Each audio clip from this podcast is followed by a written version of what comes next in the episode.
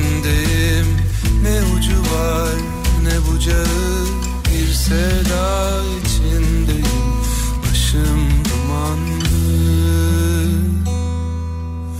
ağzımda bal gibi tatlı bir türkü. Bir iner bir çıkarım bu yokuşu. Ağzımda bal gibi tatlı bir türkü. Kazanırım çocuklarıma ekmek parası.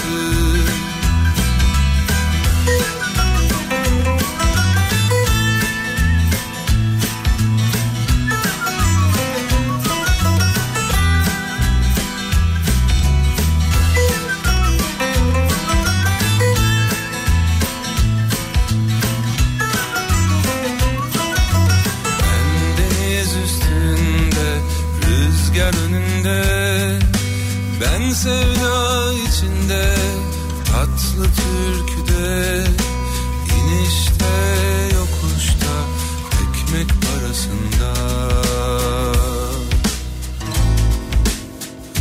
İki oğlum var, Mehmet'le Ali. Gönlümde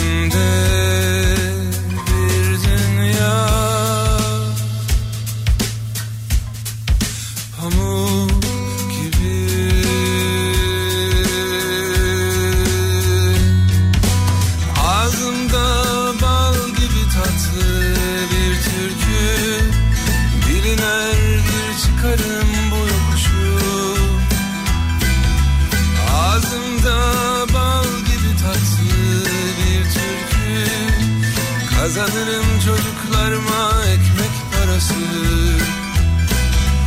Ağzımda bal gibi tatlı bir türkü. Bir iner bir çıkarım bu yokuşu. Ağzımda bal gibi tatlı bir türkü. Kazanırım çocuklarıma ekmek parası.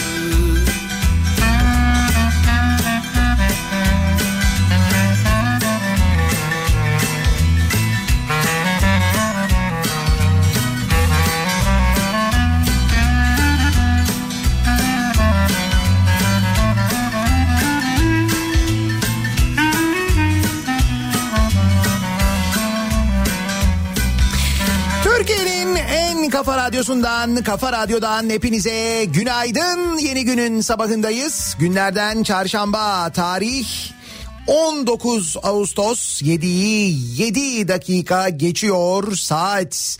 Gökyüzünde kimi bulutların başıboş şekilde gezdiği, dolaştığı bir İstanbul sabahından sesleniyoruz. Türkiye'nin ve dünyanın dört bir yanına. Meteorolojinin öngörüsüne göre Türkiye'nin birçok bölgesinde nemin artacağı, bunaltıcı sıcak günlerin üzülme, üzülme sakın, geldiğini öğreniyoruz. Ateşe, sanki bunalacak yeteri kadar sebebimiz yokmuş gibi bir de nemli günler bekliyor bizleri. Yaşamak güzel şey, yeter ki ölüm olmasa. Umudum yitip gitmiş olsa da, paran da pulun da bitmiş olsa da, kader köşe gitmiş olsa da, üzülme sakın, hayat güzel. Umudum yitip gitmiş olsa da, param da pulum da bitmiş olsa da, kader köşeye gitmiş olsa da, üzülme sakın, hayat güzel.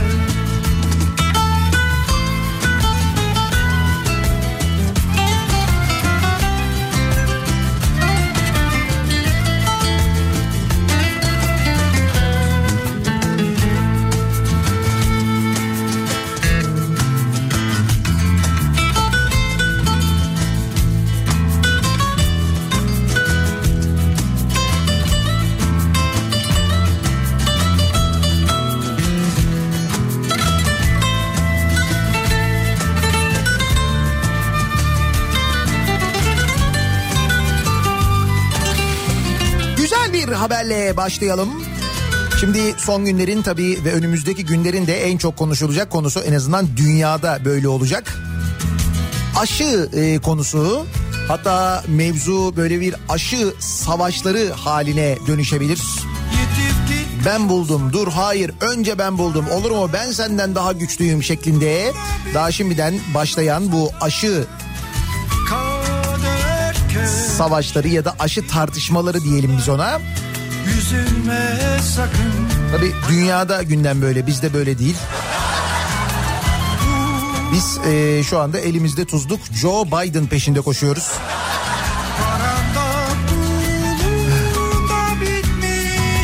Oxford aşısını üretmek için e, AstraZeneca ile anlaşmaya varan Avustralya vatandaşlarına aşıyı bedava yapacağını duyurmuş.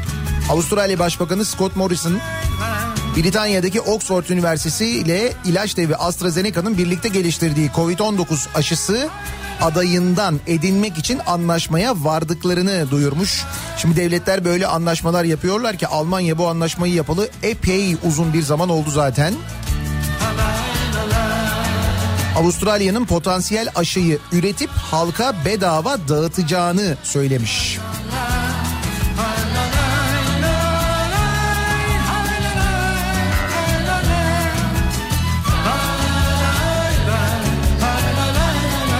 Şimdi biz tabii haliyle bir yandan aşının hayalini kurarken bir yandan acaba kaç para olur diye de düşünüyoruz. Hatırlayalım, e, yurt dışına gidenler için yaptırmak zorunda oldukları birçok ülkede o P C R testinin de fiyatı mesela yüz on liradan, yani yüz on liraydı, iki yüz elli liraya yükseldi. Yaklaşık böyle bir iki ay içinde falan acaba aşı bizde ne kadar olur? Yani onu bir yandan tahmin etmeye çalışıyoruz. Çin bu arada e, ilk aşıyı lisanslamış. Çin'de de e, aşılama çalışmalarının işte yıl sonuna doğru başlayabileceği, e, aşı fiyatınınsa e, yüz kırk doların altında olacağı ile ilgili bir haber vardı mesela, dün okudum. Ve iki doz e, aşı olacağı söyleniyor. Birçok aşı çalışması bu yönde yürüyor. Peki bizde ne oluyor? Bizde virüs kontrolsüz bir şekilde yayılmaya devam ediyor. Bilim Kurulu üyesi Profesör Doktor Alpay Azap'ın yorumu bu. Olgu sayılarının arttığını söylemiş hoca. Demiş ki kontrolsüz bir şekilde yayılmaya başladığını görüyoruz. Yoğun bakım doluluk oranı hakkında da bilgi veren Azap, henüz yerimiz var ama açıkçası bu artış bizi endişelendiriyor demiş.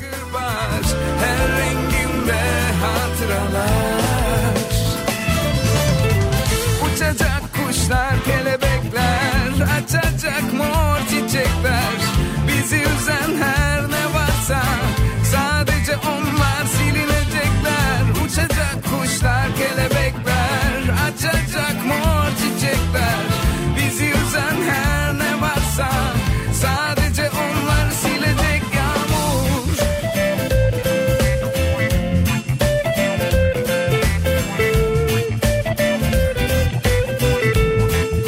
Şimdi Alpay Azap kontrolsüz yayılma demiş ya, ben size bir iki örnek vereyim mevzunun nereye geldiğini. Hani ilk günleri hatırlayalım, ee, sokağa çıkma yasaklarının olduğu günler. Ki o sokağa çıkma yasaklarının olduğu günlerle ilgili de bir ana konumuz olacak bugün, önemli. Hani böyle trafiğin hiç olmadığı, yolların, sokakların, caddelerin bomboş olduğu günler, o günleri hatırlayınız. Hastalığı ne kadar ciddiye aldığımız günler. İşte o günlerden, e, bu kadar önemsediğimiz günlerden geldiğimiz nokta şu. Şimdi insanlar e, koronavirüsü kapmaktan endişe duyuyorlar. Böyle bir korkuyla e, hepimiz evimizdeydik, çıkmıyorduk. Şimdi çıkıyoruz. İşte bir yeni normal diye bir şey söylendi. Hiç öyle yeni olmadığı, bayağı bildiğin normal olduğunu gördük hep beraber. Hatta mevzuyu o kadar normalleştirdik ki bırakın e, böyle kendimizi korumayı, Covid'e e, Covid pozitif çıktıktan sonra söylenenleri bile yapmamaya başladı insanlar. İşte bu kontrolsüz yayılmanın sebeplerinden bir tanesi de bu. Şimdi mesela Kırklareli'nde ee, kovid on dokuz tanısı konuluyor M A'ya. Ve deniliyor ki e, bu ilaçları kullanacaksın, kendini izole edeceksin, evine kapatacaksın, kimseyle de görüşmeyeceksin diyorlar bulaşmaması için. Ev halkı da buna dahil. Tabii tabii diyor M A. Kendisi bu arada e, çiğ köfteci dükkanı var. Ve e, kovid on dokuz tanısı konduktan sonra evde kendini karantinaya alacağına, izole edeceğine dükkanına gidiyor ve çiğ köfte satmaya devam ediyor. Nasıl? Al sana yeni normal.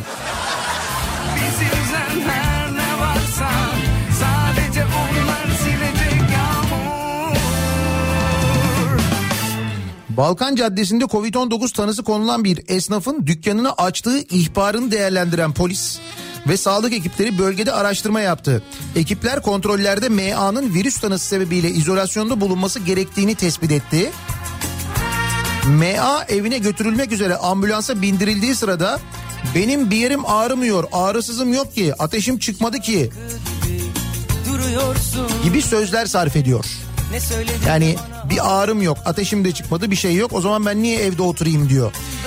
Şöyle bir şey olabilir mi acaba? Ama hani bu da niye olsun? Bu kadar konuşulurken, bu kadar anlatılırken, hastalığın ne kadar bulaşıcı ve ne kadar tehlikeli olduğu söylenirken hani hastanede yeteri kadar bilgilendirilmemiş olabilir mi? Mevzunun ciddiyetinin farkına varmamış olabilir mi diye düşünüyor insan.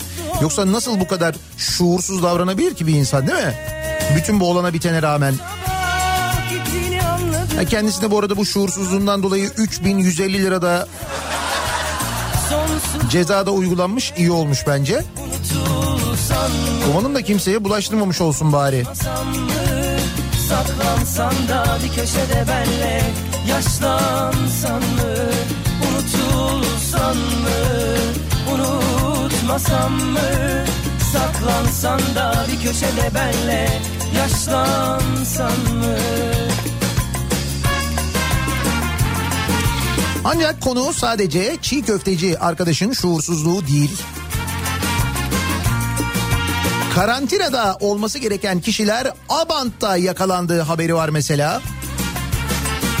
Bolu'da biri pozitif, diğeri de pozitif temaslı iki kişi karantinada olmak yerine Abant Tabiat Parkı'na gelince jandarma tarafından yakalanarak hastaneye götürüldü. Ne söyledim de bana hala dargınsın. Bolu Jandarma Komutanlığı ekipleri Abant Tabiat Parkı'nda kovid on dokuz tedbirleri kapsamında kontroller yaptı. Tabiat Parkı'na girmeye çalışan iki kişiden birinin kovid on dokuz pozitif, diğer e, diğerinin ise temaslı hasta olduğu belirlendi. Ankara'daki evlerinde karantinada olması gerekirken Abant'a gelen iki kişi girişte bekletildi. Sonra ambulansla hastaneye kaldırıldı. Bunlarda çiğ köfte de yok. Hani en azından çiğ köfte olsa. Unutulsan mı, unutmasam mı? Saklansan da bir köşede benle, yaşlansan mı, unutulsan mı, unutmasam mı? Saklansan da bir köşede benle, yaşlansan. Bu ve bunun gibi e, gayet şuursuz davrananlar yüzünden, yani kendilerine teşhis konduğu halde, kendinizi karantinaya alın dendiği halde bu şekilde davrananlar yüzünden yeniden e, önlemler alınmaya başlanıyor. Birçok şehirde altmış beş yaş üstü için, onlar daha büyük risk grubunda olduklarından dolayı onlar için özellikle çeşitli uygulamalar, çeşitli yasaklar gelmeye başladı. En son geçtiğimiz günlerde Ankara'da altmış beş yaş üstü yurttaşların düğün, cenaze, taziye gibi toplu alanlara girişlerine kısıtlama getirildi mesela.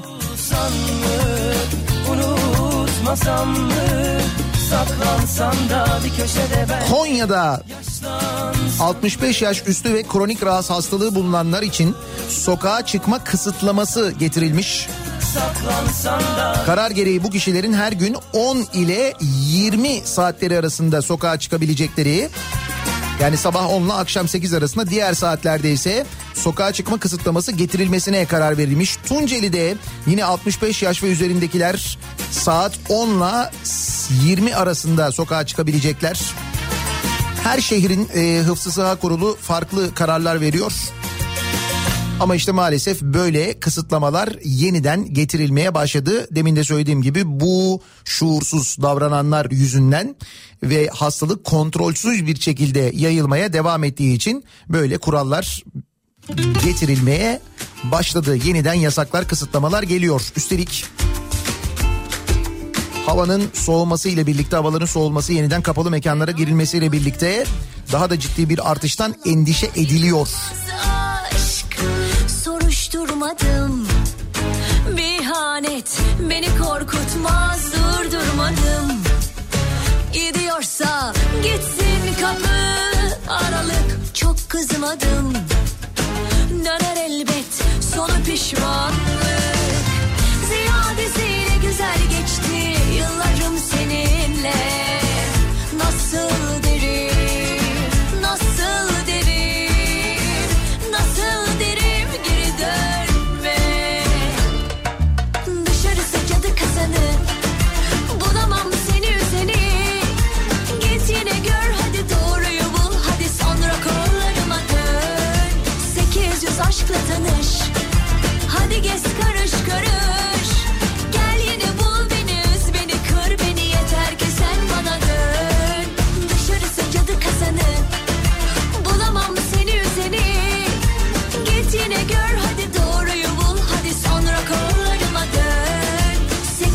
Aşkla tanış, hadi gez karış karış.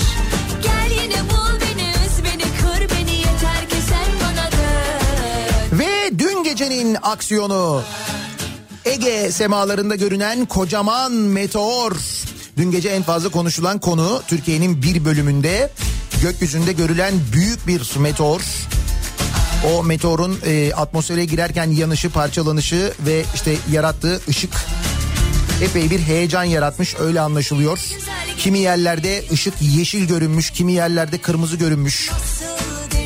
Her beldeden, her bölgeden farklı fikirler, farklı bilgiler, farklı görüşler geliyor. Tabii bir yandan da bir heyecan. Lan acaba o meteor da mı geliyor falan diye. Hele bir de bu aralar Umbrella Academy falan izliyorsanız o meteor daha da heyecanlandırıyor olabilir sizi.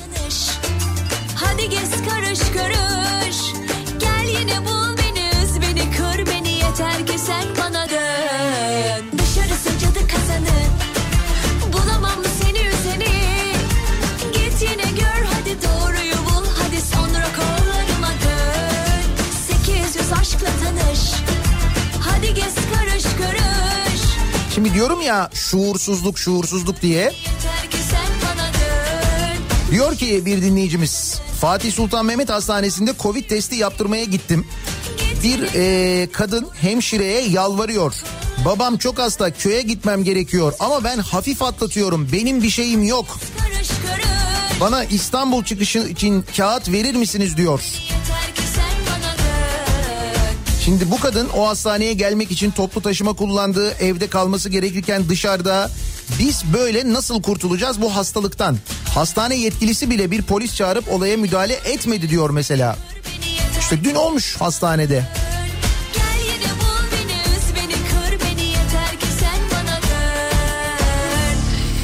Şimdi geçmişte böyle hastalığın, bulaşıcı hastalığın falan olmadığı günlerde konuştuğumuz konular, hatırlayınız. Ee, insanların birbirlerinin e, birbirlerine karşı yaptıkları saygısızlıklar, birbirlerinin haklarını yemeleri, en basitinden emniyet şeridinden gidenler. Sen normal efendi efendi yolundan giderken sağdan emniyet şeridinden gidip sonra birdenbire üstüne doğru kıranlar, aslında senin hakkını yiyen, sana saygısızlık yapanlar. İşte onlar bunlar. Bu şekilde davrananlarla onu yapanlar arasında bir fark yok. Belki de aynı insanlar. Ya da bak mesela şimdi Pınar yazmış, diyor ki Avcılar iki telli arasında Tem'de otoban iki şeride düşürülmüş. Ama insanlar kapanan şeride giriyor ve e, ileride en sonda önümüze geçip trafiği iyice felç ediyorlar. Bu nasıl bir saygısızlıktır? Ya şimdi kapanmış yol, yol kapalı yani. O bölümü kapatmışlar ama bir çalışma var, ama başka bir şey var. Bir şey var yani belli. Fakat bunda sabah sabah bir de nasıl bir cesaret varsa giriyor o yola. Mesela de ki o yolu kapatmış. Birdenbire bir tane çukur var orada ve sen görmeden içine düştün. Ne olacak?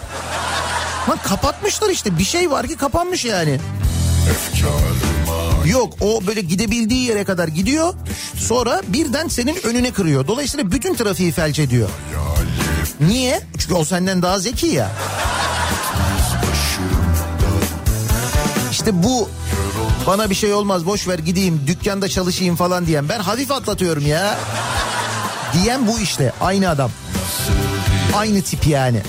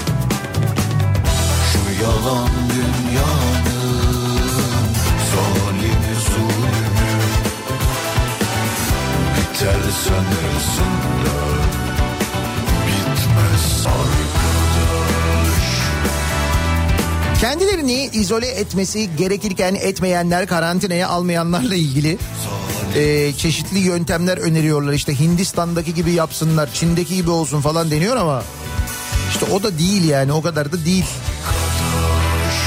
Fakat gerçekten de e, kendilerine teşhis konulduğunda muhtemelen ne yapmaları gerektiği, muhtemelen değil anlatılıyor elbette. Bu kadar duyuyorlar, görüyorlar. Bakın dün itibariyle Türkiye'de koronadan hayatını kaybeden insan sayısı altı bin oldu. altı bin insan öldü. Bizim bildiğimiz, en azından bize açıklanan resmi rakamlar böyle. Yani bundan korkmayacaksak, bundan çekinmeyeceksek neyden çekineceğiz? Yani bu da korkutmuyorsa insanları, yani bu kadar e, cahil olabilir mi insan? Olamaz diye düşünüyorsun değil mi? Çiğ köfte satmış adam ya. Ay. Çarşamba sabahındayız. Nasıl bir sabah trafiğiyle güne başlıyoruz? Hemen dönelim. Trafikle ilgili son duruma bir bakalım. Govorite o tome da smo po nezaposlenosti prvi, da smo uvijek u vrhu tih nekih ljestvica. Evo danas se pojavio podatak da je Bosna i Hercegovina peta u svijetu po odlivu mozaka. Mo, mozaka, dakle. Mozgova, mozgova. Kažu da je Bosna samo država za rođaka i da smo na vrhu liste po odlivu mozaka. Opet Iran pravi nuklearne bombe, žvaka čisti zube, ali zvaljuje plombe. Kažu što je babi milo, kojoj se istilo. Kažu na Jamajci ganđu prodaju na kilo. Nemoj vode vruć, kod nas topu ubija. Igrali smo dobro, ali zajebo nas sudija.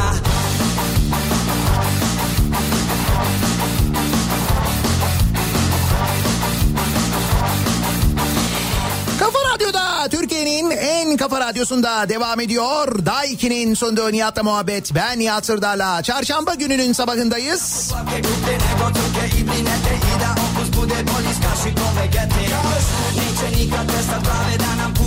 Meteorlar, çiğ köfteciler, enteresan ve karışık e, günler yaşıyoruz. Kafalar gerçekten çok karışık. Bize bir şey olmaz, benim hafif geçiyor, hepsi yalan, komplo, abartıyorlar gibi görüşler yüzünden ve tabii bir Haziran hızlı normalleşme kararları yüzünden başa geri döndük ve daha da kötü olacak.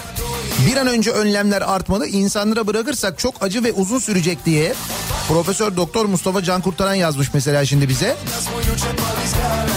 Ama biz neyin derdindeyiz? Joe Biden. Hakikaten Biden yani artık of.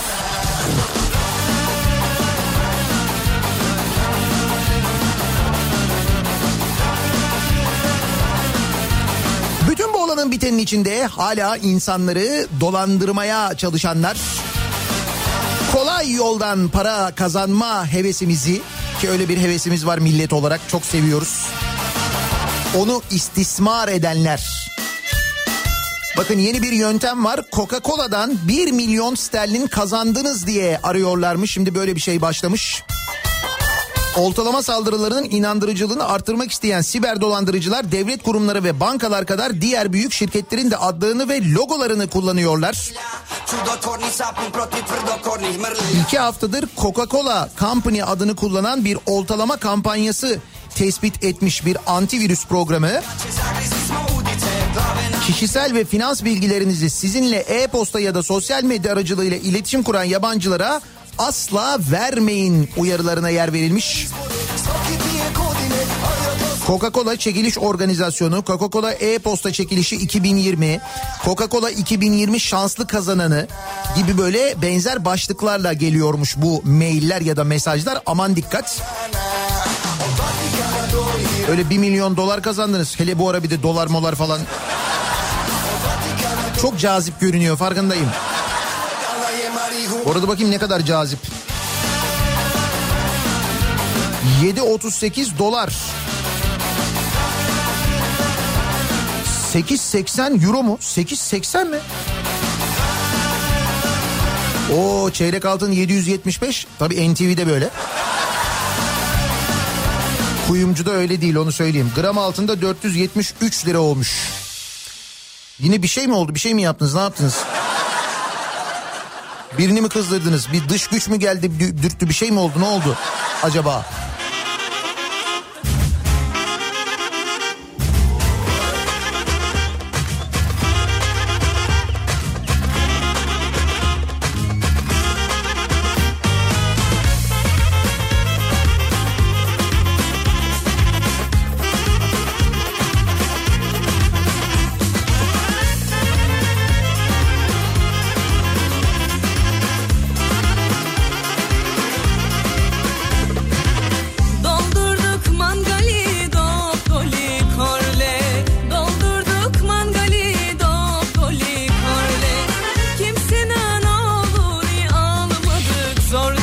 Asabiyiz değil mi? Belki yaşadığımız günlerin etkisiyle, gündemin etkisiyle, hayatın zorlukları. Bir de böyle asabi olmayı seviyoruz gibi bir durumumuz da var sanki. Her an kavga etmeye hazır. Üstelik bu hazırlığa aksesuarlar da dahil. Taksicilerin yolcumu aldın kavgası sonrasında bakın ne olmuş. Taksiciler yolcu aldın kavgası yapmışlar. Nerede? Esenyurt'ta. Esenciles. Esenciles de oluyor. E, taksicilerin kavga etmesinin ardından yapılan aramada ki e, bu yolcumu aldın kavgası oluyor. Kavgada altmış yaşlarındaki taksici fenalaşıyor. Yapılan ihbar üzerine olay yerine polis ekipleri geliyor. Fenalaşan taksici ambulansla hastaneye kaldırılıyor. Kavganın ardından e, taksilerde polis arama yapıyor. Kavgaya karışan taksilerde. Ve e, pompalı tüfek, e, pompalı tüfek fişeği ve şarjörü çıkıyor takside. Abi beyzbol sopasından hangi ara biz pompalı tüfeğe atladık ya? En son beyzbol sopasındaydık ki ondan önce zaten bir sopa vardı. Neydi onun adı? Haydar mıydı?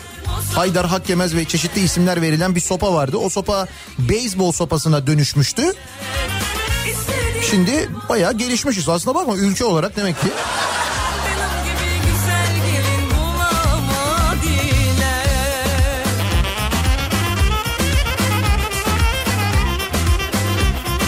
Bu da şuursuzluk aslında işte. O hastaneye... Hastanede kovid on dokuz teşhisi konulduktan sonra evine git, kendini izole et, karantinaya al denen insanın gidip çiğ köfte dükkanını açması. Ya da işte mesela Ankara'da yine kendini karantinaya alması gerekenin Bolu'ya, Abant'a gitmesi, Abant'ın girişinde yakalanması. O da şuursuzluk. Bu da şuursuzluk. Arabanın bagajında pompalı tüfekle gezmek neymiş ya?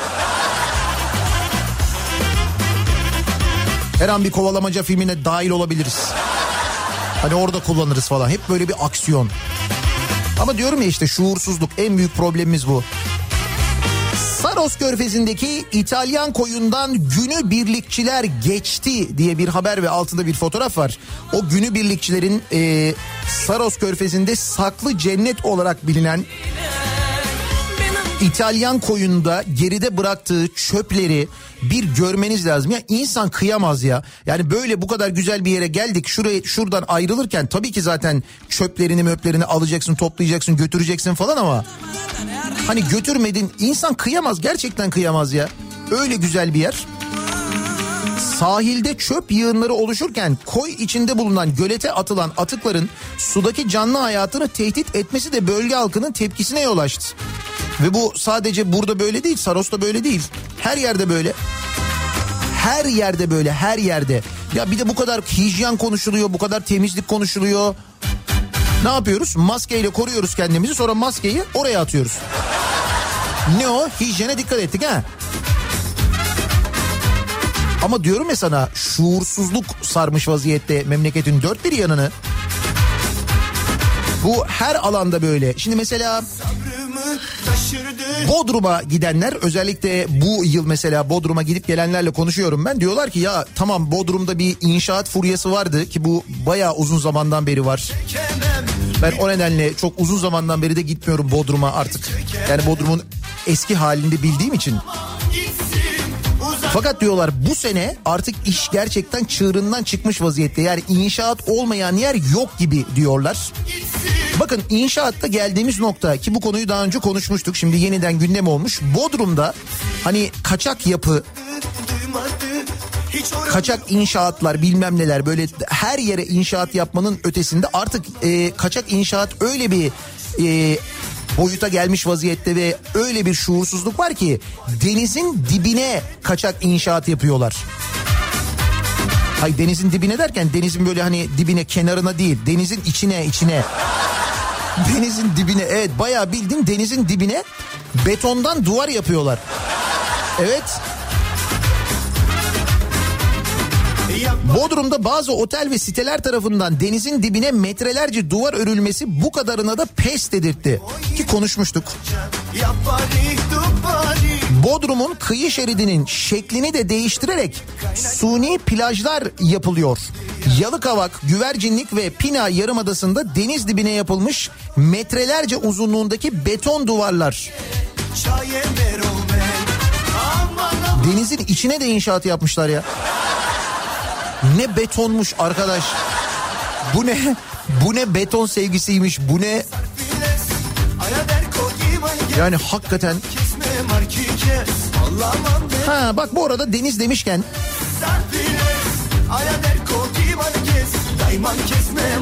hani geçen gün konuşmuştuk ya, bir şirket vardı. Neydi onun adı? Muçev. Şimdi Datça'da e, ücretsiz denize girecek yer kalmadı diye bir haber vardı geçen gün. Datça Belediyesi bunu doğruladı. Dedi ki çünkü dedi bütün belediyeler, e, şey bütün sahiller, Datça'daki bütün sahiller, plajlar belediyenin kontrolünden, belediyenin elinden alındı ve Muçev'e verildi diye bir açıklama yaptı Datça Belediyesi. Sahiller parsel parsel tanıdık vakfa veriliyor. Antalya'dan Edirne'ye kadar pazartesi sabahı konuşmuştuk ya. Adı Muğla Çevre Vakfı. Bu vakfın aynı isimli bir de şirketi var. Nasıl oluyorsa oluyor. Kupon sahilleri işletme hakkı ihalesiz bu şirkete veriliyor. Muçev Şehircilik Bakanlığı'na bağlı Türkiye Çevre Koruma Vakfı ile Muğla Valiliğine bağlı Muğla'ya Hizmet Vakfı ortaklığında yirmi bin lira sermaye ile iki bin on dörtte kurulmuş. Ee, ve yönetiminde iktidara yakın iş adamı, gazeteci ve bakanlık bürokratları var. Muğla'daki pek çok sahil Muçev'e kiralanmış. Yetmemiş olacak ki Antalya ve Edirne, Keşan'da da güzelim sahillerin işletme hakkı onlara verilmiş. Çevreciler de siyasetçiler de sahillerin Muçev'e verilmesine tepkili. O sahillerden bazıları bak: Fethiye, Ölüdeniz, Kumburnu, Belcekız, Çalış Plajı, E, Şatburnu günübirlik alanları, Ortaca'da Sarıgerme sahilleri, Marmaris'te Kızkumu, Selimiye iskeleleri, Datça'da Kumluk Taşlık plajları, Bodrum'da Gümüşlük Bites plajları, Antalya Demre Üçağız'da on üç hektarlık deniz alanı, Bu yetmiyor, Enes'i de gelmişler. Şimdi siyasetçiler bu duruma tepkili diyorlar ya. Şimdi aklı başında olan herkesin tepki vereceği bir durum. Nitekim e, Hürriyet gazetesi yazarı Yalçın Bayer bu konuyla ilgili bir köşe yazısı kaleme alıyor Hürriyet gazetesinde. Ki çok sevdiğim bir büyüğümdür Yalçın abi, ellerinden öperim. Şimdi kesin duyu, duyuyorsa küfür basmıştır bana ayrı. Sevdiğinden ama. Yalçın Bayer e, bir yazı yazıyor Hürriyet'te. Yağmalanmadık, bir karış yer kalmadı, bu ülkeyi sevmiyoruz diye bir köşe yazısı yazıyor ve bu sahillerin kiralanmasını eleştiriyor. Peki ne oluyor? Yazı kaldırılıyor, sansürleniyor. Başka yazısı yayınlanıyor. Aynen öyle. Hürriyet, Hürriyet kendi yazarının yazısını kaldırıyor, sansürlüyor. Nasıl Hürriyet? İsmi mi değiştirse acaba Hürriyet ya? Mesela istibdat falan yapsa. Ne bileyim hani. Pek tezat oluyor da o yüzden söylüyorum, yakışmıyor yani.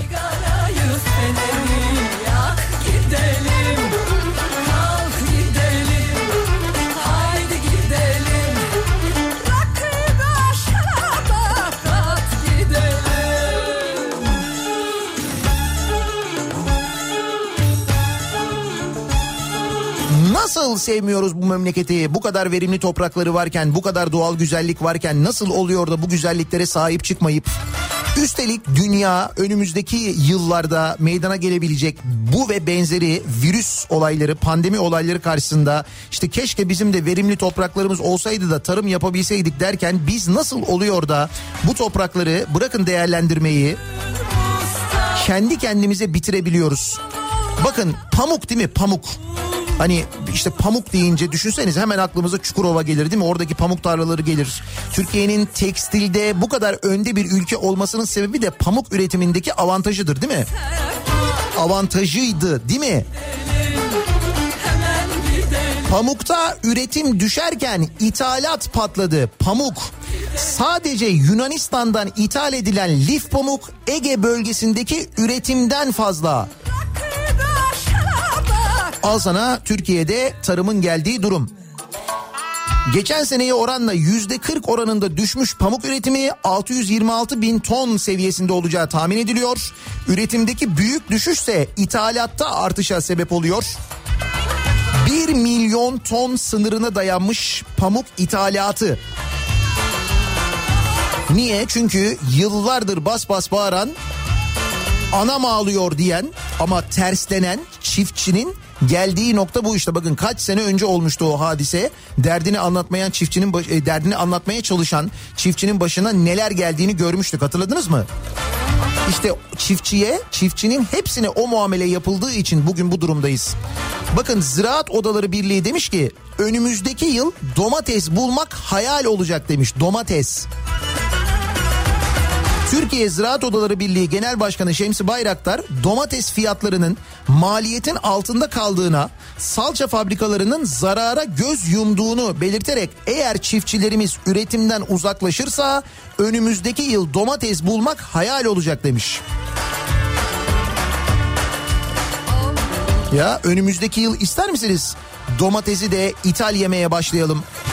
Mesela Yunanistan'dan bize domates de gelsin. Mis, misal öyle bir şey olabilir. Bulgaristan'dan domates almaya başlayalım önümüzdeki sene. Şaka gibi geliyor ama maalesef şaka değil yani. Çiftçiye bu muamele yapılma, yapılmaya devam ettiği müddetçe e, tarımdan sorumlu olan bakan televizyonlara çıkıp paramız var ki ithal ediyoruz dediği müddetçe biz daha bu ve bunun gibi şeyleri çok duyacağız. Ya buğday ithal ediyoruz ya, buğday.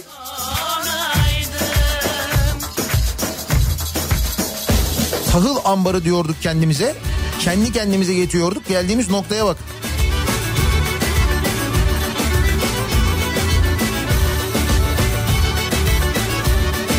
Okullarla ilgili bir mesele var. Şimdi Ee...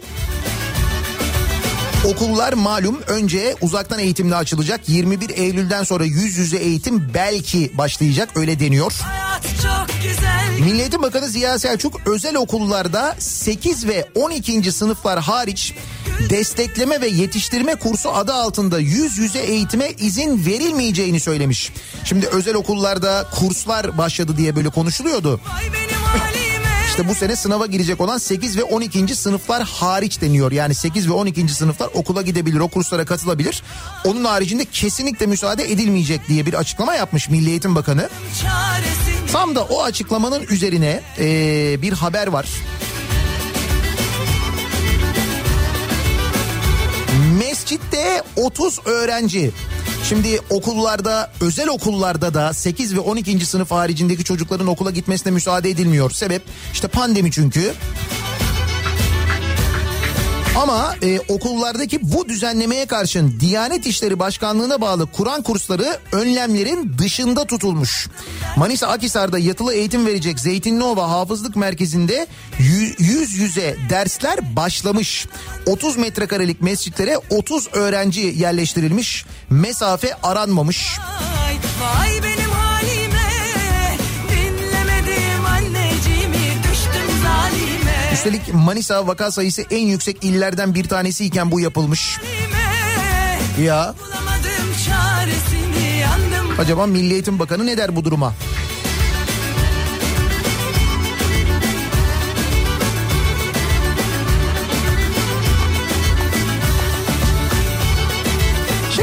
Geliyoruz bu sabahın konusuna. Bu sabahın konusu dikkat çeken bir rakamla ilgili aslına bakarsanız sevgili dinleyiciler. E, trafik cezalarıyla ilgili bu sabah konuşacağız. Neden? Çünkü geçen yıla göre yüzde kırk birlik bir artış varmış. Kesilen trafik cezalarında ilk altı ayda, ilk altı ayda bakın sadece ilk altı ayda ki bu altı ayın içinde hatırlayınız pandemi süreci de var. Yani sokağa çıkma yasakları var, trafiğe çıkan araç sayısında azalma var, hem de bayağı bir azalma var. Günlerce sokağa çıkma yasağı vardı. Araçlar çıkmadılar, gitmediler, etmediler. Sokaklar, yollar bomboştu. Ona rağmen geçen yıla göre yüzde kırk birlik artış var düşünün. Ve üç milyar liralık ilk altı ayda trafik cezası kesilmiş. Emniyet Genel Müdürlüğü Trafik Başkanlığı'nın verilerine göre Ocak-Haziran iki bin yirmi bir tarihlerinde yedi milyon beş yüz dört bin üç yüz doksan dört adet trafik cezası kesilmiş. Toplam ceza miktarı üç milyar doksan iki milyon lira olarak kayda geçmiş. Geçen yıl aynı e, geçen yılın ilk altı ayında kesilen trafik cezası altı milyon dört yüz elli sekiz binmiş. Yine aynı dönemdeki ceza miktarı iki milyar yüz seksen iki milyon liraymış. yüzde kırk bir artış var ceza miktarında.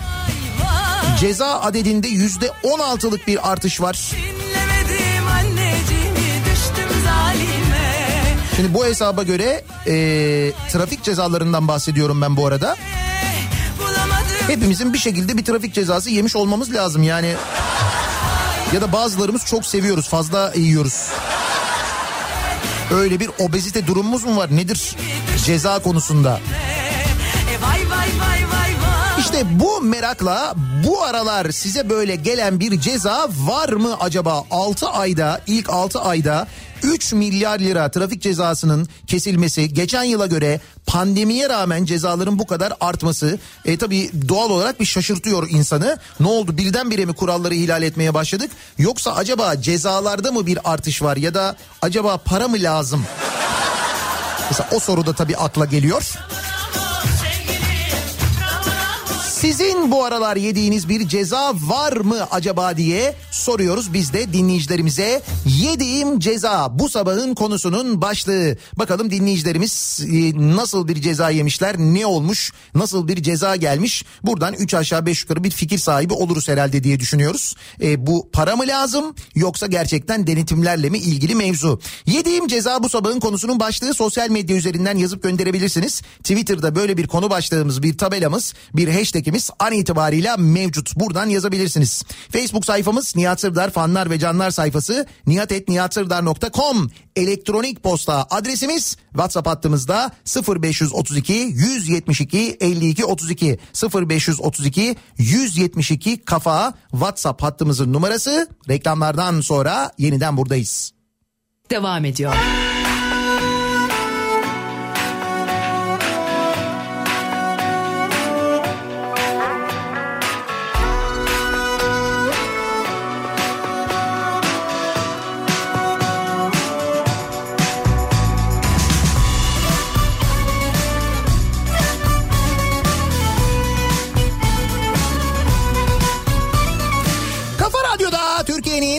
N T V'nin Kafa Radyosu'nda devam ediyor. Daha ikinin sonunda Nihat'la Muhabbet. Ben Nihat Sırdağ'la. Buralarda çarşamba gününün sabahındayız. Saat sekiz oldu. Vay vay.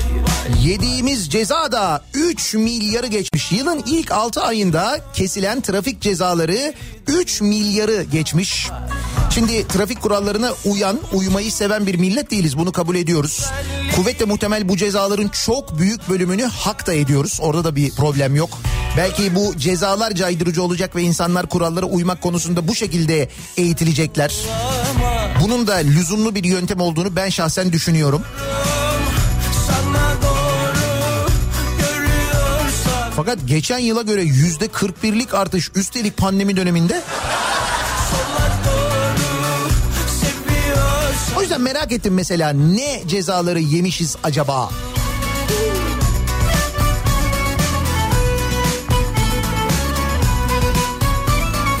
Nihat Bey, az önce elektrik faturamı posta kutusundan selamlayarak aldım. Geçen sene bu zamanlar maksimum üç yüz üç yüz elli arası gelen elektrik altı yüz altmış lira gelmiş. Hadi dört yüz olsun, dört yüz elli olsun, bu nedir? Şimdi bu ceza değil ama ceza gibi yani, evet. Doldur içeyim. Sordum kimdi? İstanbul'dan Yüksel, altıncı ayda Yeni Sahra'da fari müfettiş iki yüz seksen sekiz lira ceza yazmış. Fakat arabam o ay il dışındaydı. Öde, öyle itiraz et diyorlar. Bir de bu fahri müfettiş olayı var. Bu kesilen cezaların belgeye dayanarak ya da böyle bir işte kamera görüntüsüyle falan olmadan kesilmesi durumu var. Üstelik o kesilen ceza sırasında sen hani orada olmadığını söylüyorsun, yoksun yani. Seviyorsan bana doğru.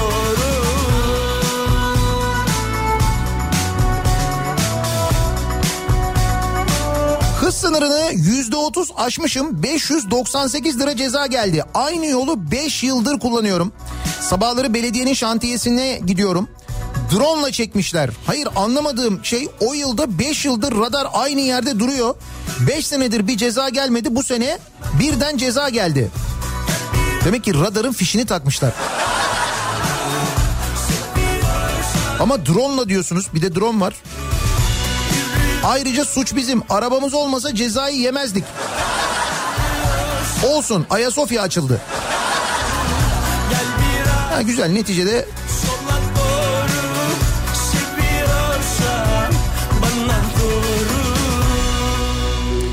pandemi döneminde özellikle İstanbul içinde yollar boşaldı ve şoförler daha önce hız yapamadıkları yerlerde trafik kalkınca hız yapmaya başladı. Bu durum aslında daha önceden de o noktalarda ceza uygulaması olduğunu anlamamıza sebep oldu. Böyle bir tespiti var bir dinleyicimizin. Kim bilir, belki de böyledir, bilmiyorum ama ben pandemi döneminde, yani sokağa çıkma yasaklarının olduğu dönemde biz radyo yayınları için dışarı çıkıyorduk. Ben uyduğum trafik kurallarına yine uyuyordum. Hız koridorlarının olduğu yerlerde yine aynı şekilde o hız kurallarına uygun bir şekilde gidiyordum. Yani pandemi var, nasıl olsa boş diye öyle bir şey yapmadım ben kendi adıma en azından ama... Hani kaç kişi yapmış olsun da yüzde kırk bir artsın ya. O kadar değildir.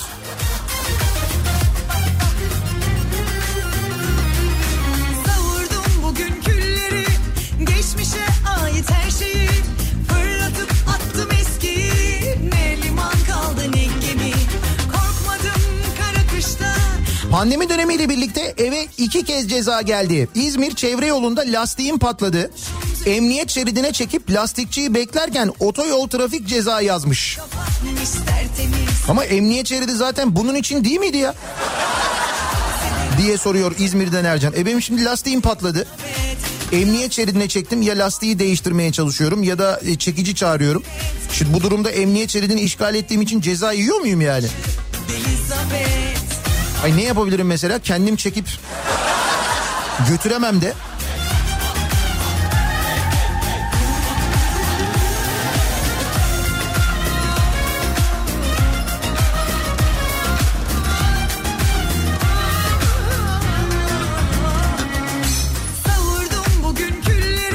Bak şimdi e, ceza deyince İstanbul e, Samsun yoluyla alakalı o kadar çok mesaj geliyor ki. o bölgede bu radarlar e, hani bu gelir paylaşımlı radarlar vardı ya, e, işte bir, bir geliyor bir şirket kuruyor e, o radar sistemini. Ondan sonra o e, radardan kesilen cezanın işte büyük bölümünü şey alıyor, emniyet alıyor. E, bir bölümünü belediye alıyor, bir bölümünü de o sistemi kuran şirket alıyor. Belli ki o radarlar da e, full çalışıyor şu anda. Tam kapasite yani. Kurbandan önce İstanbul'dan Samsun'a giderken Amasya yolu üzerinde dokuz yüz adet direk üzeri radar haricinde Söğüt altında pusuya yatmış polis arabasından da bir iki yüz seksen sekiz lira radar yedim. Nerede güneşin altında bekleyecek adamın yoktu yani. Söğüt altında gölgede beklemiş, ne olacak? Yalnız şunu unutmayın, bu radar uygulamalarında mesela o pusuya yatmış dediğiniz ekip arabasının olduğu yerden bir müddet önce mutlaka bir radar tabelası oluyor. O radar tabelası konulması zorunlu, bir uyarı oluyor yani. Çünkü geçmişte uyarı olmadan, tabela konulmadan e, yapılan radar uygulamaları sebebiyle birçok ceza iptal olduğu için, mahkemeye konu olduğu için bu mevzu. O sebep e, mutlaka o tabelayı koyuyorlar yollara.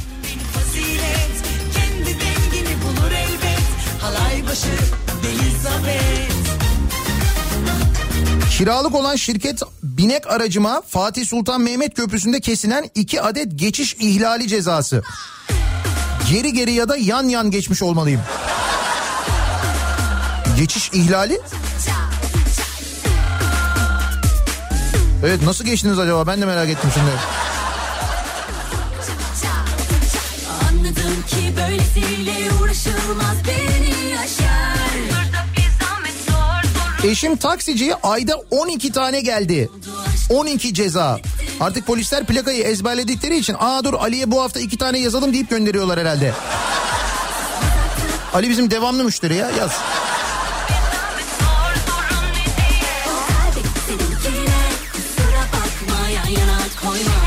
Okul servisi yapıyorum. on üç Mart'tan bu yana çalışmıyoruz. Bir yanlış park, bir H G S... Eksik olmayan aracıma köprü kaçak geçiş cezası geldi. Bak hiç trafiğe çıkmıyorum, çalışmıyorum diyor, ona rağmen geliyor diyor. İşte ben bundan biraz şüpheleniyorum da o yüzden soruyorum, özellikle yediğimiz cezalar neler diye. Çorlu'ya on yıldır hiç gitmediğim halde geçen gün aracımın plakasına kesilmiş, trafikte araç içinde cep telefonuyla konuşma cezası geldi. Çorlu Sulh Ceza Hakimliği'ne itiraz dilekçesi verdim. Karar ne olacak bilmiyorum diyor. Çanakkale'den Onur. Gitmediği yerlerle ilgili insanlara oralarda kesilmiş cezalar geliyor. Ya çünkü başka türlü, bir de üstelik pandemi varken cezaların artmasını nasıl açıklayacağız? Yüzde kırk bir.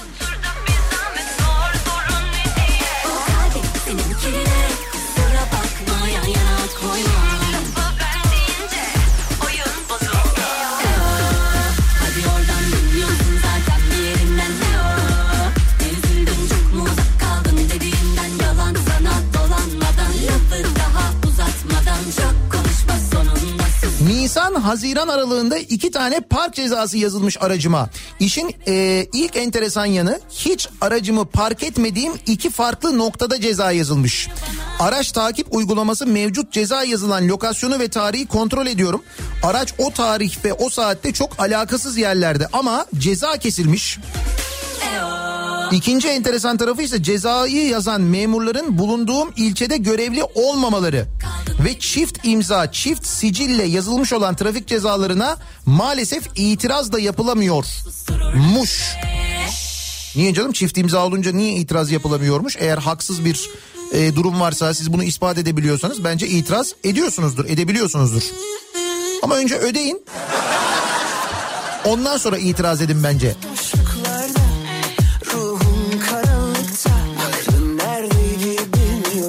Seni bırakırken ardımdan bir film gibiydi aşkımız. Dur bir dakika, bu ceza konusunda çok yaralı insanlar, of. Al ipler elimde rampapapam rampapapam. Özledim seninle her şeyi, geceleri ya seninle gezmeyi, sabaha kadar koklayıp öpmeyi. Gerçi çiçek aşkın gülleri. iki bin on dokuz yılında iki bin on yedi, on sekiz ve on dokuz yıllarına ait toplam beş bin küsürlük ceza yedim. Hep de aynı yer, birinci köprüye giderken Çamlıca rampasında ortalama hız varmış. Ha, hız koridoru varmış değil mi? Bak, bu hız koridoru işini bilmiyorsunuz. Ee, o hız koridorlarının başındaki ve sonundaki takların altından geçerken süratinizi ona düşürüp sonra basıyorsunuz gidiyorsunuz ya, o öyle değil. Hız koridoru diyor bak. Koridor, koridorun anlamını biliyor muyuz? Yani diyor ki sen diyor bu iki nokta arasında diyor, iki tak arasında bu koridorda diyor seksen kilometre sürati geçmeyeceksin diyor, onu söylüyor.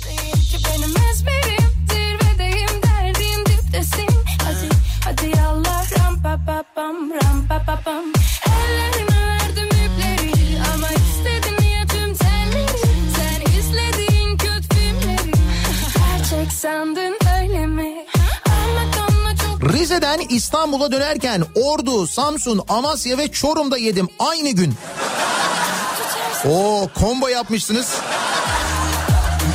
dört yüz otuz sekiz çarpı dört çok güzel yedim ama diyor Mahmut. Şimdi mesela burada Mahmut'un yediklerinde bir sıkıntı yok. Belli ki e, bu bahsettiğim az önce bahsettiğim o radarlardan olması gerekenden daha süratli geçtiği için yemiş. Mahmut güzel yemiş. Osmancık'ta hiç ceza yemedim ama Kurşunlu ve Çakallı rampasında e, beni e, sevdiler. Şerkeş'te dokuz yüz elli iki metre, Merzifon girişinde dokuz yüz elli metre aktif hız koridoru var diyor Fatih. Bak, hız koridoru işte. Yediğim ceza abi, Osmancık'ı nasıl unuturuz, Çorum. Arkadaş, Çorum'un Osmancık ilçesi neyiyle meşhur? Radarıyla meşhur, biliyor musun? Kesinlikle. Ben kime sorsam mesela Osmancık nesiyle meşhur diyorum. Bir tanıdığım insanlardan, böyle seyahat edenlerin on kişiden dokuzu diyor ki radarıyla ya. Benim bildiğim Osmancık eskiden bir pirinciyle meşhurdu. Bir de nohut falan da oluyordu orada galiba. Ya leblebi falan da oluyordu. Şimdi artık radarıyla meşhur.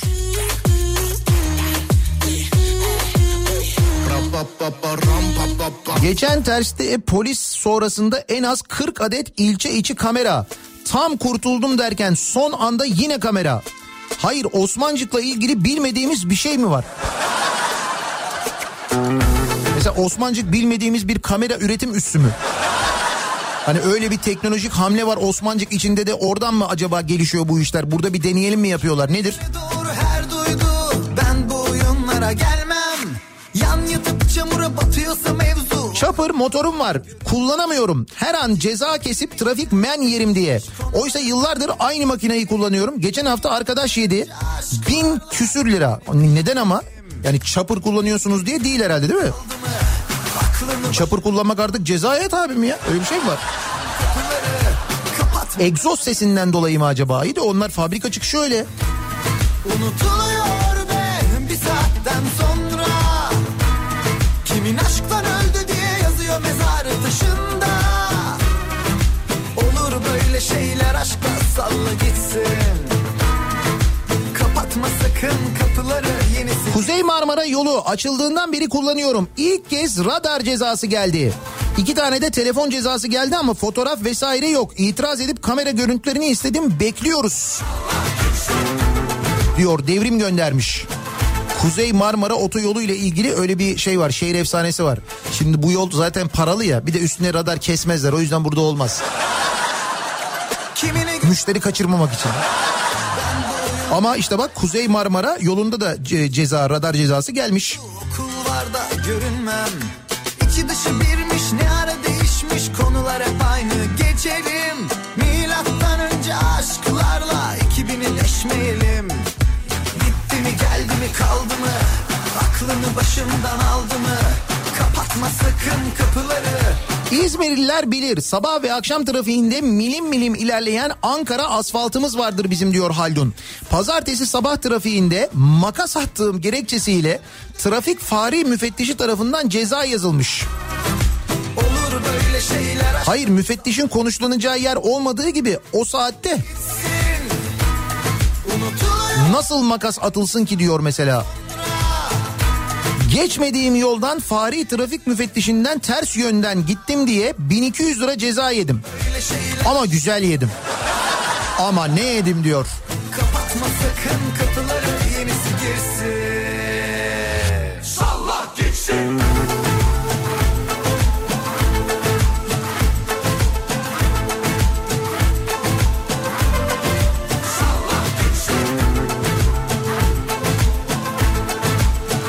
Yediğim cezalar zamanında gelmeyince aracı satmışım, temiz kağıdı almışım.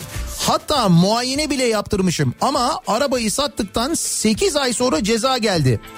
Böyle bir sistem olabilir mi diye soruyor Seyfi. Bakayım, olabilir.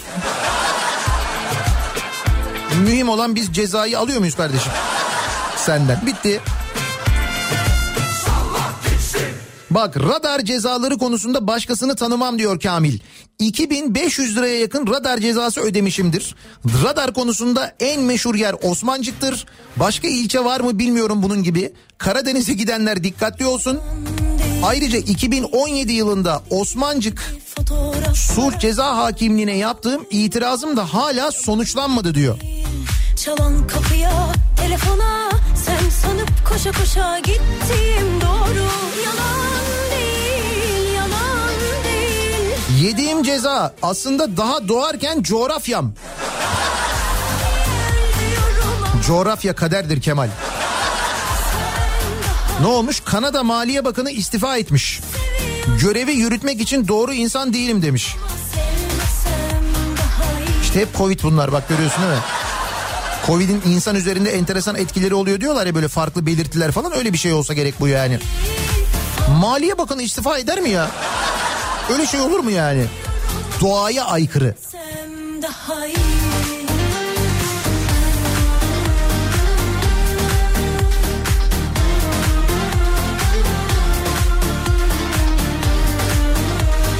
Adıyaman Gölbaşı Girçık beş kilometre İki radar cezası, hız yetmiş iki kilometre.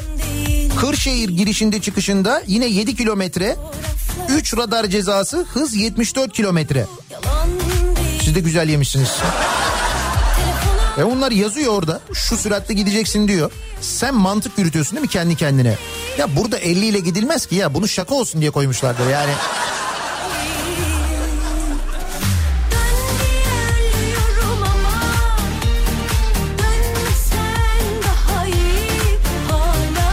Muayene ile ilgili gelen cezalar var mesela. Ee, salgında araç muayenesine gidemedim.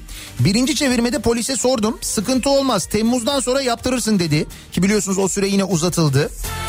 Bir hafta sonra otuz Haziran'da ikinci çevirmede polis muayene geçmiş. Ben ceza yazıyorum, ister öde ister itiraz et dedi. Ben de cezayı yedim afiyetle diyor Zafer. Buyurun.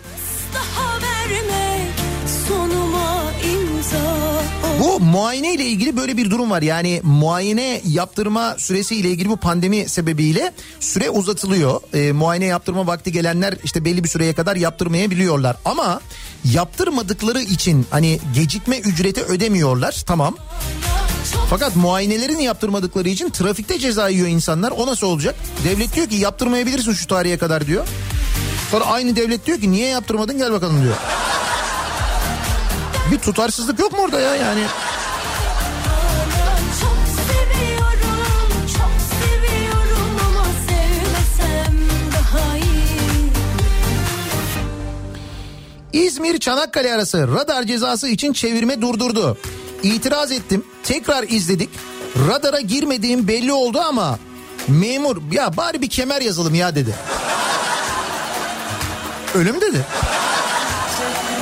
Tamam tamam radara girmemişsin, tamam bir kemer yazalım ya, bak şimdi yani bu kadar durdurmuşsun, bu kadar gelmişsin buraya kadar, bir kemerimizi yemeden yani lütfen.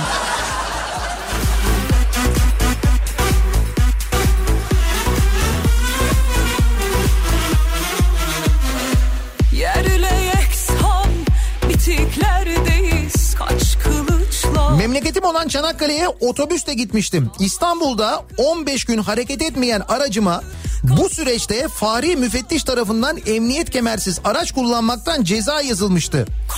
İptal için de o süreçte aracın hareket etmediğini kanıtlamam istendi. Soralım araca. Ben Çanakkale'deyken hareket ettim mi? Etmemiş hakim bey. Boşanmış kalp zemberekten, zehrimiz çok engerekten. Balıkesir'de özel bir iş yerinde muhasebeciyim. sekiz on civarında aracımız var. Son iki yılda toplamda on on iki adet ceza ödedik ama son üç ayda neredeyse on beş yirmi ceza geldi. beş yüz doksan sekiz liradan aşağıda değiller. Serdar göndermiş Balıkesir'den. Bir artış var, gözlemleniyor çok net. Rakamlardan da belli de.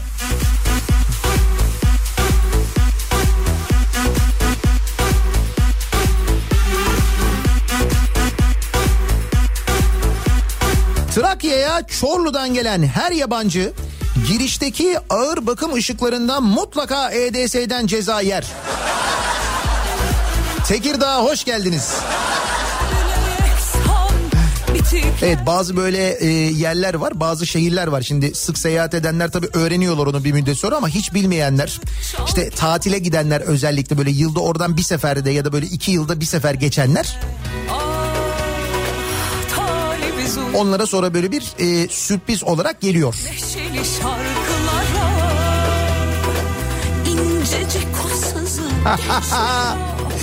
Bir müşterim var, kendisinin kafası değişik çalışıyor. Ankara seksen iki radarlarda şeritte değil de şeritten değil de çizgileri ortalayıp gidersen kamera görmüyor, ceza yazmıyor diye bir düşünceyle bir ayda on bir bine yakın ceza yemişti. Tabii tabii, şeritleri ortaladığın zaman kamera görmüyor. Hatta böyle bir sağa doğru yanaşırsan hiç görmüyor. Hatta müşterinize söyleyin, e, sağdan soldan bulursa eski C D toplasın, C D'yi aynaya asın, o zaman radar da görmüyor. Tabii C D şey yapıyor, radar e, radar dalgasını yansıtıyor. O...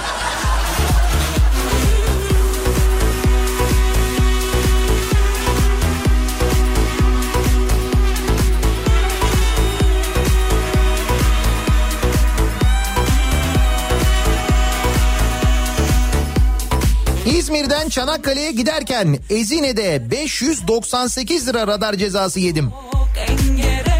Ama işte yazıyor Ezine'de. Gitmeyeceksiniz o süratte. Ezine'de o bütün şeylerin, o radarların Ezine'nin bir tane girişinde vardır. Çanakkale tarafından gelirken e, pardon e, Küçükkuyu tarafından gelirken bir Ezine'nin girişinde vardır. E, diğer taraftan Çanakkale'den gelirken de yine aynı şekilde köprüye gelmeden önce bir tane vardır. Orada hepsinin uyarısı var. Bandırma Biga yolu radar cenneti. Edincik, Güvemalan, Sinekçi, sürekli kaleciyle karşı karşıya kalıyorsunuz. Bitiricilik çok önemli. Benim çok kullandığım bir yol burası işte. Ben hepsini biliyorum mesela. Orada süratimi gayet normale böyle, yani orada yazana indiriyorum. Yazamadım sevdiğime beş altı satır. Neyse dedim de duruldum, tutundum aşka. Hem üzüldüm hem de üzdüm, susaydım keşke. Duman oldum o halimden eser. Çok yakında ehliyetlere yıllık vergi gelirse şaşırmayalım. Gülüm bahar. Değil mi mesela, otomobili kullanmak için yıllık vergi ödüyorsun ama ehliyet için ödemiyorsun. Dolayısıyla otomobili olmayan ama ehliyeti olanlara sanki bir haksızlık oluyor gibi geliyor bana. Sence? Ne yüzünle gel. Sözümle gel, gözüm yolda, gönlüm sende kaldı, al da gel. Türkiye'nin radarıyla meşhur yerleri: bir Osmancık, iki Uşak Banaz, üç Bilecik Bozüyük. Bakın buralar çok meşhurdur diyor.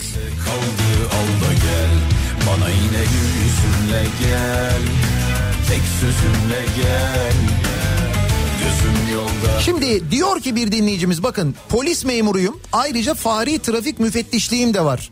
Bu işte bir paradoks var diyor. Ceza yedim deniyor. Şimdi ben ihlal yapmışım demiyorlar. Haksız yazılan cezaları tenzih ediyorum diyor polis memuru dinleyicimiz. Ceza kayıtlarına gelecek olursak, anlık yapılan cezayı MOBESE kamerası yoksa nasıl kayıt yapılabilir? Öyle anlık kayıt alınabiliyorsa İnsanımız da ani olarak savunmasını yapsın. Hızla geçen bir araçtaki ihlali nasıl kayda alabiliriz? Şunu kabul edelim. Kurala uymak genel olarak bize uygun değil. Biz toplum olarak kurallara uymayı e, enayilik gibi görüyoruz. Tabii herkes değil.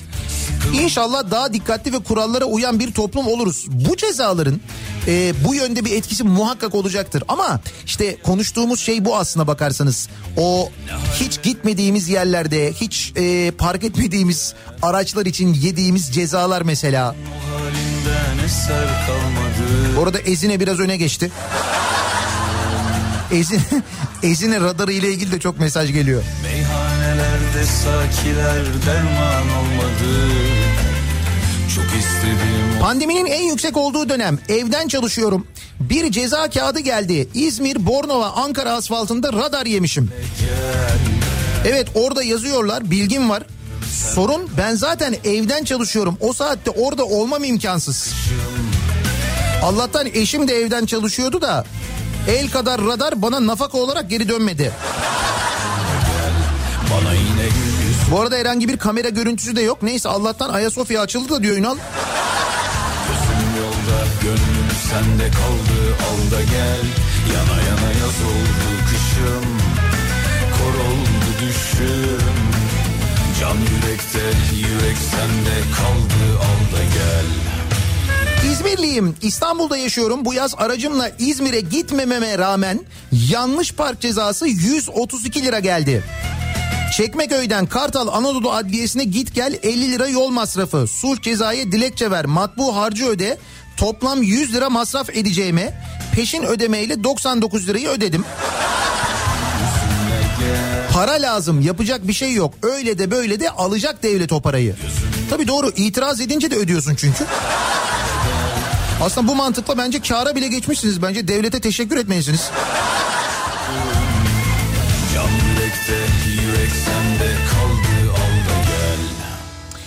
Mudanya'nın girişinde hız limiti aşımından bir yedim. Bir saat İdo önünde kahve içtim. Geri döndüm. Dönüşte hız limitini aşmaktan yedim. Ama önceki geçişle ikinci geçiş arasında on beş dakika var. Çözemedim. Ha, siz bir saat beklediğiniz halde on beş dakika var. Bir de böyle bir şehir efsanesi var. Memur bey, ben bugün bir tane ceza yedim. Aynı gün iki tane yiyor muyuz ya? O kampanya geçen ay bitti ya. Tı.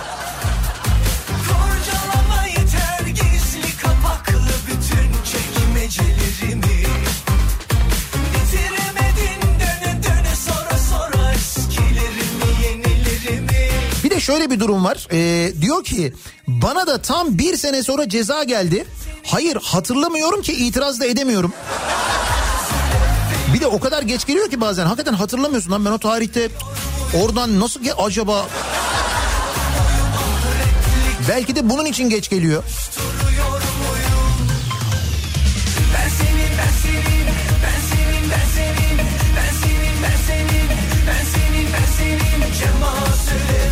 Annem altmış yedi yaşında, o kadar yavaş araç kullanır ki tırlar onu sürekli geçtiğinden bunun esprisini yaparız.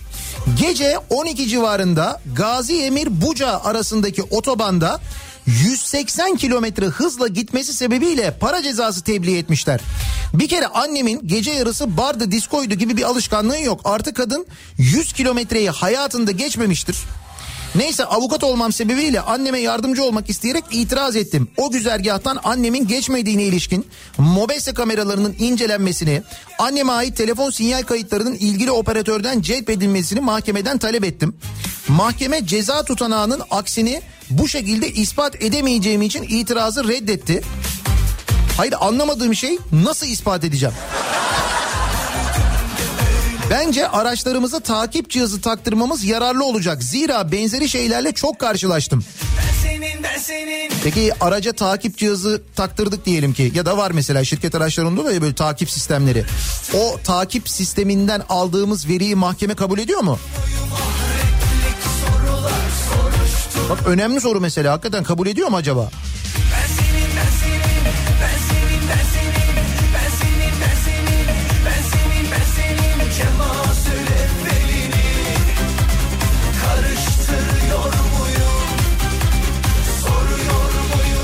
Yediğimiz cezaları konuşuyoruz. Trafik cezaları ile ilgili ilginç bir rakam var çünkü önümüzde. Geçen yıla göre kesilen trafik cezalarında, ki düşünün bu sene pandemi vardı, sokağa çıkma yasağı vardı uzun bir dönem, yüzde kırk bir artış olmuş sevgili dinleyiciler. yüzde kırk bir artmış geçen senenin ilk altı ayına göre. E, bu sene ilk altı ayda üç milyar lira trafik cezası kesilmiş. Sizin bu aralar yediğiniz bir ceza var mı acaba? Gerçekten de cezalarda bir artış var mı yok mu? Nasıl cezalar kesiliyor? Bu cezaların içinde acaba böyle tutarsız olanlar var mı diye merak ediyoruz. Yediğim ceza bu sabahın konusunun başlığı.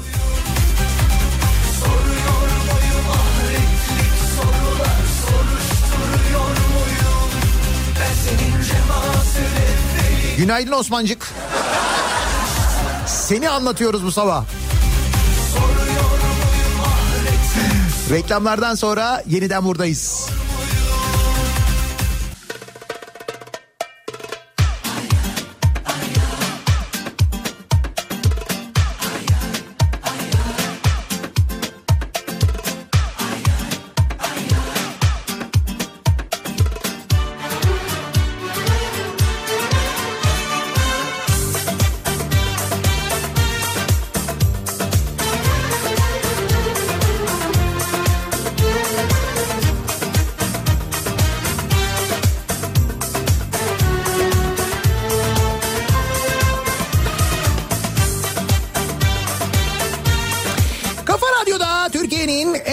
Radyosunda devam ediyor. Daiki'nin sonunda Nihat'la Muhabbet. Ben Nihat Sırdağ'la. Yediğim ceza bu sabahın konusunun başlığı. Trafik cezalarındaki artış çok dikkat çekici. Yılın ilk altı ayında üç milyar liralık ceza kesilmiş ki bu geçen yılın ilk altı ayına göre yüzde kırk birlik bir artış manasına geliyor. Epey yüksek. İşte biz de bu aralar nasıl bir ceza yediniz, nerede ceza yediniz, trafik cezaları ile ilgili konuşuyoruz. Malkara Yaman peynirciliğin önü İstanbul istikameti üç ayda üç ceza. Artık peynirciyi pas geçmeyip mutlaka peynir alıyorum. Hakikaten o mesela cezayı vereceğin parayla peynir alsaydın, değil mi? Daha uygun fiyatlıdır kesin.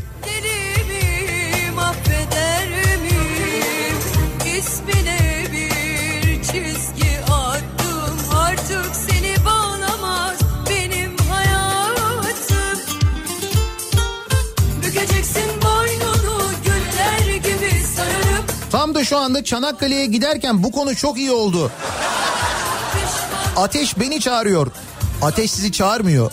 O yollarda yediğiniz radar cezalarında, bu yanlış yazılanlar, hiç gitmediğiniz halde yediğiniz cezalar için demiyorum elbette. Ama o radarların hepsinde yazıyor zaten, orada radar olduğu yazıyor, hız sınırı yazıyor, sınır belli, tabela var. Pişman da olsan, kapımda yaksan, tarih bile yazsan, kimin umuru? Keşan Gelibolu arası bin iki yüz yirmi sekiz lira. Bak o söz şey oldu, gerçek oldu, biliyorsun değil mi? Malkara Keşan hoppala paşam. Oldu yani hakikaten, bir hoplayarak.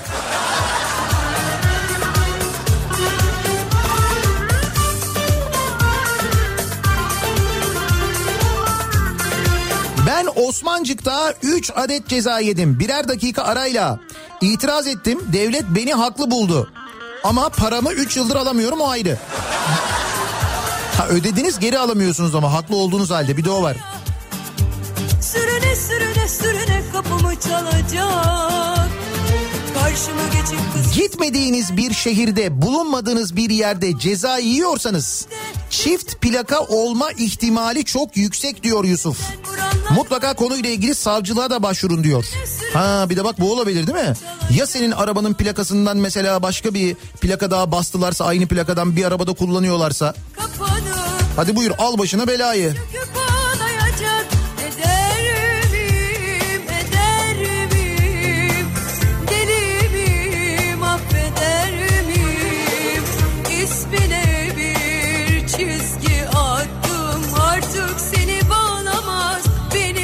Burdur Bucak'ta olan E D S sistemi Antalya'ya tatile gelip gidenlere tatlı sürprizler yapıyor. Hatta bir ara vatandaşın biri tüfekle kameralara ateş etmişti yediği cezadan dolayı diyor. güzel. Osmancık, Çorum, Osmancık, Burdur, Bucak, bir de Çanakkale, Ezine. Şu anda üçü.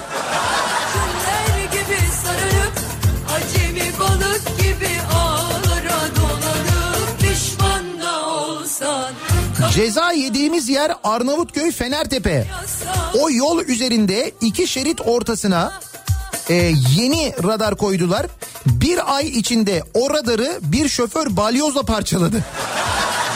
Düşman da olsan, kapımda yatsan, tarih bile yazsan, kimin umurunda?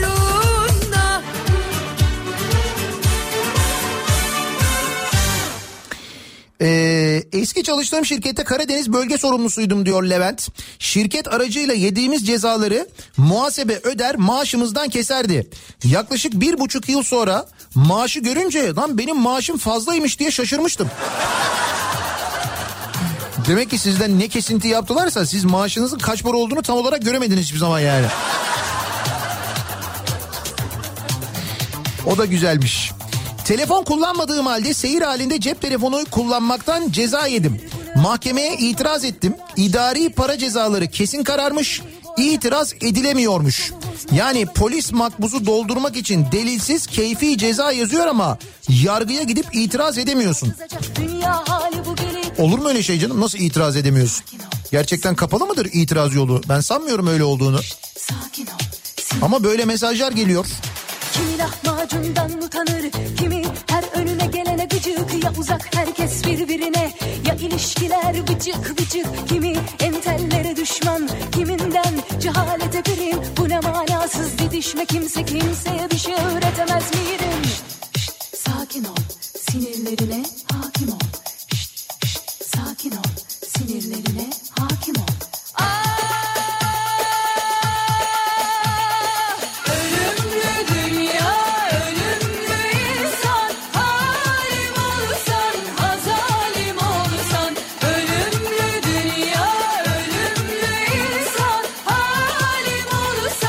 Bak bu da güzelmiş.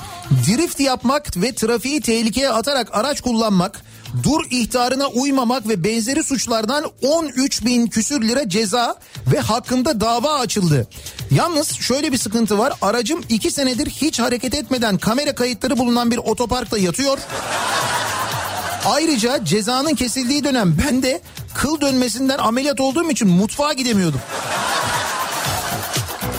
Ama bir ara kalkmışsınız, o kalktığınızda da demek ki trafiği tehlikeye atarak mesela salondan herhalde mutfağa mı tuvalete mi geçtiniz, nereye geçtiyseniz. Bir hikmet sıradan şeylerde konuşalım, iş mi yani birbirimizi yemek, ille de kusursuz olmalı, hata yapmaya da hakkımız yok. Üçüncü şahıslar için herkes, sancılar için de bu kadarı da çok. Şşt, şşt, sakin ol, sinirlerine hakim ol. Akçay Caddesi, Gazi Emir, aynı cihaz, aynı memur, aynı dakika. Sekiz on yedide hem seksen bir hem de doksan altı kilometreyle iki ayrı ceza geldi. yüzde on ve yüzde otuz aşmışım. O nasıl bir yetenek Süleyman ya? Aynı dakika içinde arabayı bir anda seksen birden doksan altıya çıkarabiliyor musun? Nasıl bir akselere o ya? İtiraz ettim, dur bakalım diyor. Bence itiraz etmeseydin, havasını atsaydın. Yani yaptığın şey zor bir şey de o yüzden söylüyorum. Sakin ol, sinirlerine hakim ol. Sakin ol, sinirlerine. Şirket aracıyla telefonla konuşmam sebebiyle e, Ankara'da ceza yazılmış. E, ben bu arada İstanbul'da çalışıyorum. Gün gün not tutarım. Nerede ne yaptığımı, saha çalışanı olduğum için. Allah'tan G P S var. Araçlar da işe yarıyor. Ha, G P S olduğu zaman mesela şirket aracı ile ilgili siz en azından şirkete söylüyorsunuz. Bakın ben o tarihte orada değildim diye, değil mi? Uyanır gece yarısı, yoktan sevda yaparım. Uyanır gece yarısı, yoktan sevda yaparım. Avusturya'da yaşıyorum. Hayatımda sadece bir sefer Ağustos iki bin on yedide Türkiye'de Adana'ya arabamla gittim. İşlere ben bakarım, yakarım. Geçen ay Türkiye'den ceza geldi. Kelebek. Bak yurt dışından ceza geldi diye mesajlar geliyor dinleyicilerimizden. Türkiye'den de ceza gidiyor demek ki. Güzel. İnanmayacaksınız ama cezayı yirmi üç beş iki bin yirmide yemişim. Ve tam üç yüz yedi lira. Hiç düşünmeden yırttım attım diyor. Üstelik ceza Isparta Eğridir yolundaymış. Günlerce güldük diyor Doğan. Yani siz o tarihte Türkiye'de değildiniz, gitmediniz. Zaten bir kere gittim diyorsunuz. Ama işte bak, Türkiye'yi özleyenler için, yani memleketi özleyenler için buradan bir ceza göndererek en azından memleketten gelen bir mektup değil mi? Bir, belki o öyle bir duygu yaratsın diye gönderilmiştir. Yalanımı sevsinler, yalansız dönmüyor dünya.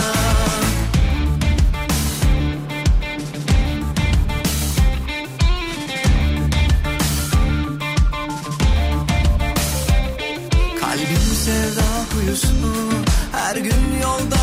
İki gün önce e, ücretli Kuzey Ege otobanını kullanarak Bergama'ya gittim. Otoban çıkışı iki kilometre sonra radar kurulmuştu. Öndeki kamyoncu fren yapınca ben de yavaşladım. Teşekkürler kamyoncu abime, radara girmedim sayesinde. Sonra İzmir Çanakkale yönü Ezine'de... Sevgili dinleyiciler, Ezine'de radar cezası yemeyin. Edi, Ezine'de peynir yiyin ya. Değil mi? Niye bu kadar hızlı geçiyorsunuz Ezine'den? Bir yavaş gidin, etraftaki peynircilere bakın, bir şehrin içine doğru girin, peynir yiyin. Gerçek Ezine peyniri alın mesela. Cezaya vereceğiniz parayı peynire verin ne olur. Bu küçük işlere ben bakarım, yakarım. Benim adım Ebruli, biraz gerçek, biraz rüya. Eşim Geredeli, ne zaman oraya gitsek hem girişte hem çıkışta ceza yiyorum, asla sekmiyor. Demek ki seni görünce şey diyor, ooo damat gelmiş. Gel bakalım damat, gel. Biraz gerçek, biraz rüya. Yalanımı sevsinler, aşksız dönmüyor dünya. Benim adım Ebruli, biraz gerçek, biraz rüya.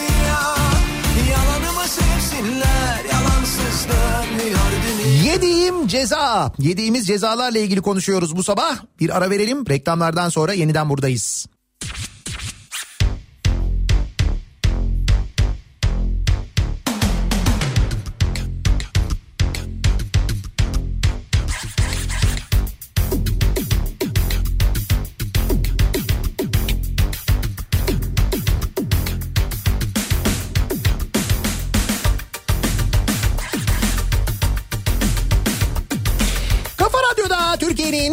Kafa Radyosu'nda devam ediyor. Daiki'nin sonunda Nihat'la Muhabbet. Ben Nihat Sırdağ'la. Çarşamba gününün sabahındayız. Yediğim ceza bu sabahın konusunun başlığı. Trafik cezalarındaki anormal artış. Anormal diyorum, geçen e, senenin ilk altı ayına göre yüzde kırk bir artmış kesilen ceza. üç milyar lira toplam ceza kesilmiş. Üstelik geçen seneye göre bu senenin farkı, bu senenin bir bölümünde de sokağa çıkma yasakları vardı biliyorsunuz pandemi sebebiyle. Ona rağmen yüzde kırk bir artmış. Öğrendik ki büyük şehirde... Haliyle e, herkes para mı lazım acaba diye bir huylanıyor mesela. Vur davulcu eline üşenme, oh oh. Çal zurnacı diline üşenme, oh oh. Bir de böyle klasik radar cezalarının, e, klasik böyle işte sabit radar ya da seyyar radar cezalarının, park etme cezalarının yanında drone'la ceza yiyenler var. Onlar pek bir heyecanlı, drone'la ceza yedim falan diye. Manisa'ya üç günlük ziyarette bulundum. Drone'la görüntüden, hatalı parktan diye üç ceza yedi yüz elli lira yedim. yirmi yıldır ilk kez böyle ceza yedim diyor mesela Bilal. Teknoloji gelişiyor Bilal. Drone'la ceza yani.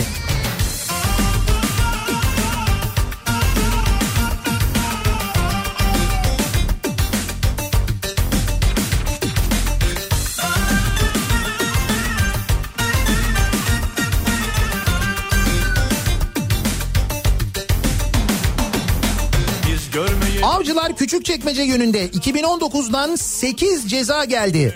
altıncı ayda ödedim. En son bir hafta önce E-Devlet'te baktım, yine iki bin on dokuz cezası var. Bildirim de gelmedi, belge yok. Ödedikçe ceza borcu yok diyerek iki bin on dokuzdan yeni cezalar geliyor. Demek ki bakıyorlar ki... Bu arada hakikaten E-Devlet'ten bir kontrol etmek lazım ya. hürriyet olsun, neler gördün anlat bakalım Süleyman. Bilmediğim bir şehirde seyahat ediyorsam ceza yememek için o şehrin plakalı araçlarını takip ediyorum. Çünkü o bölgeyi en iyi onlar biliyor. Nerede radar var, nerede tuzak var. Güzel taktik İlker'inki bak.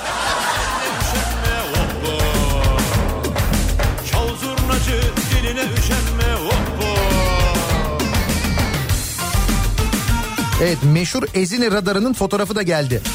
Ezine peyniri, bir de Ezine radarı. İkisi de çok meşhur an itibariyle.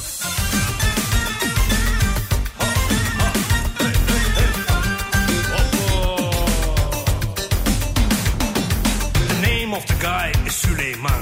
Listen to me man, he's number one. Şarkının burası turistler için. Neden? Because Süleyman is back in town. Hoppa turist. Hoppa. Hop. Hop. Hoppa.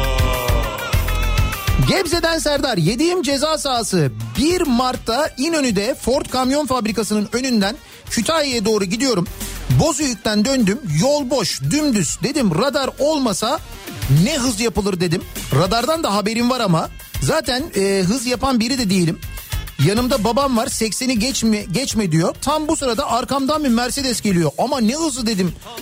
Yavaş gelsin, ceza yemesin diye dörtleri yakıp uyarayım dedim ama dinlemedi. Yanımdan hızlıca geçti. Plakaya baktım, Arap plakası. Cezayı yedi diye düşündüm. Bir baktım ceza bana gelmiş. iki yüz seksen sekiz lira.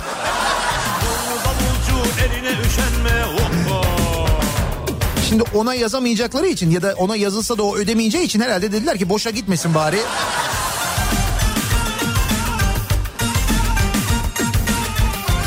Ne cezalar, ne cezalar. Yediğim ceza başlığıyla sosyal medyada paylaşılmaya devam ediyor cezalar. Oradan takip edebilirsiniz. Biz yayınımızın sonuna geliyoruz. Mikrofonu Kripto Odası'na, Güçlü Mete'ye devrediyoruz. Birazdan Türkiye'deki ve dünyadaki son gelişmeleri dinleyeceksiniz. Bu akşam on sekiz haberlerinden sonra eve dönüş yolunda Sivrisinek'le birlikte yeniden bu mikrofondayım ben. Tekrar görüşünceye dek hoşça kalın.